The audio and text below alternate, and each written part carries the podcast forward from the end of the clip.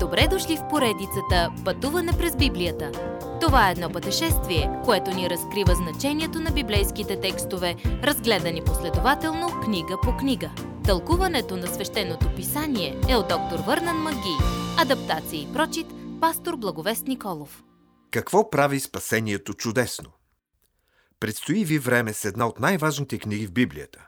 Бог употребява книгата Римляни да променя мисленето, да задълбочи вярата и да утешава сърцата на милиони хора във всяко поколение. Преди да се потопим, помолете Бог да успокои сърцето ви, да събуди ума ви за най-великата тема на всички векове – Неговото велико спасение. Всеки християнин трябва да положи всяко усилие да познава римляни, защото тази книга изгражда вярата ви.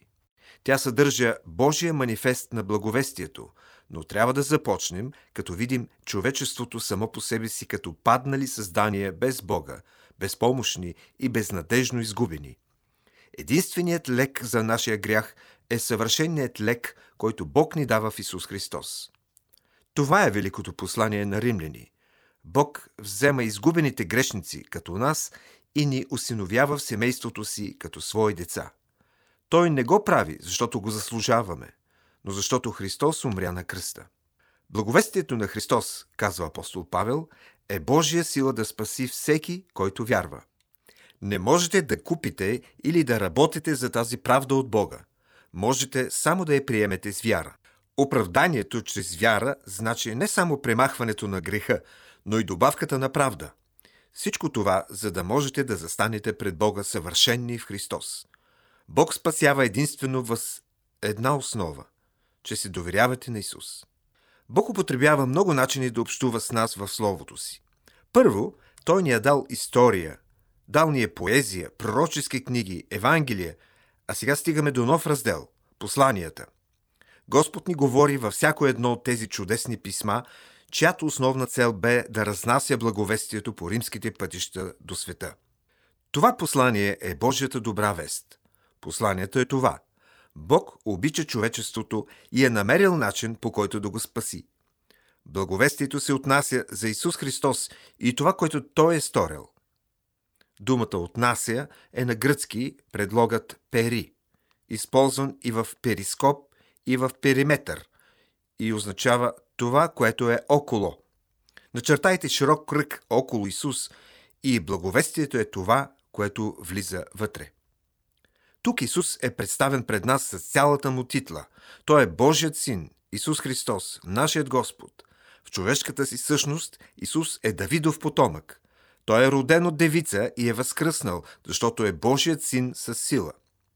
Когато Исус възкресява от мъртвите, това доказва всичко. Възкресението не го прави Божия син, то просто разкрива, че Той е Божият син.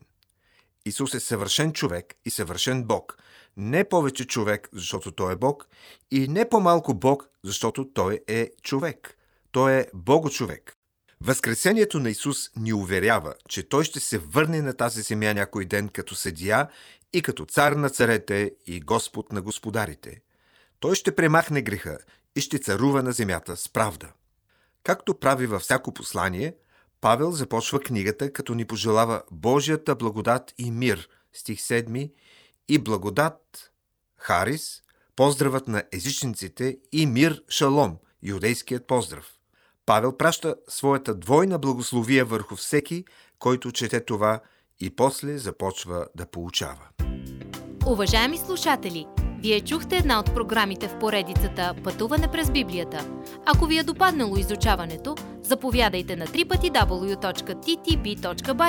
където има много и различни програми на български язик – ако свалите нашето мобилно приложение от ttb.bible, ще получите достъп до систематично изучаване на всяка книга от Библията.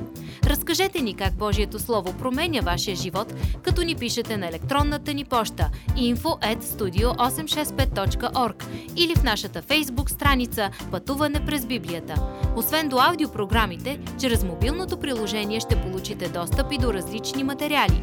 И на още едно място ще намерите нашите обяснения на библейските текстове. На платформата YouVersion за всяка книга от Библията ще намерите наш план за прочит и аудиопрограма с обяснение на прочетеното. Благодарим ви и до нови срещи в онлайн пространството!